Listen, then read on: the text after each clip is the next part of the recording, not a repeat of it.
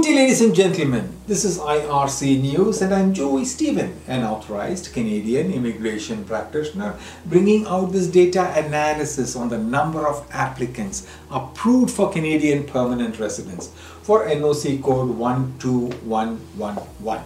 Health Information Management occupations for six years from 2017 to 2022 for the province of PEI. Today is the 22nd of June 2023 and I'm coming to you from the Polinsys Studios in Cambridge, Ontario. The Atlantic province of PEI accepted nobody in 2017, 18, 19, 20, 21 but took three permanent residents under this NOC code in 2022.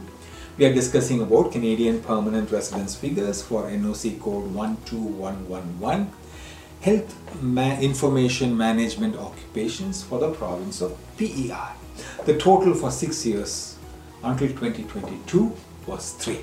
Now, if you have experience in NOC code 12111 and hold a valid job title uh, in any of the professions under health information management occupations and you're interested in learning about the process of participating in the Canadian federal or provincial information pro, uh, immigration program or if you require assistance after being selected. We encourage you to reach out to us at myar.me slash contact dash us. Uh, our team will be pleased to assist you in navigating the immigration process professionally